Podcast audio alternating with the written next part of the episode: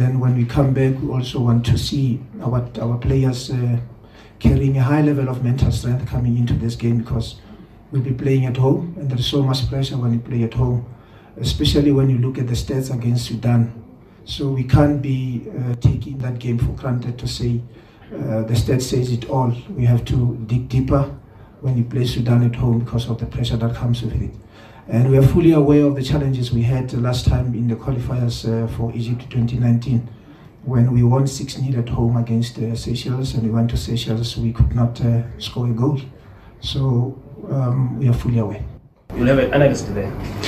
Yeah, look, I think um, um, uh, that is part of the plan. Uh, we can't do without because we won't have enough time to prepare against Sudan. So we will be having an analyst uh, to go and uh, maybe watch the match and, if possible, get uh, some clips of uh, Sudan versus Sao Tome.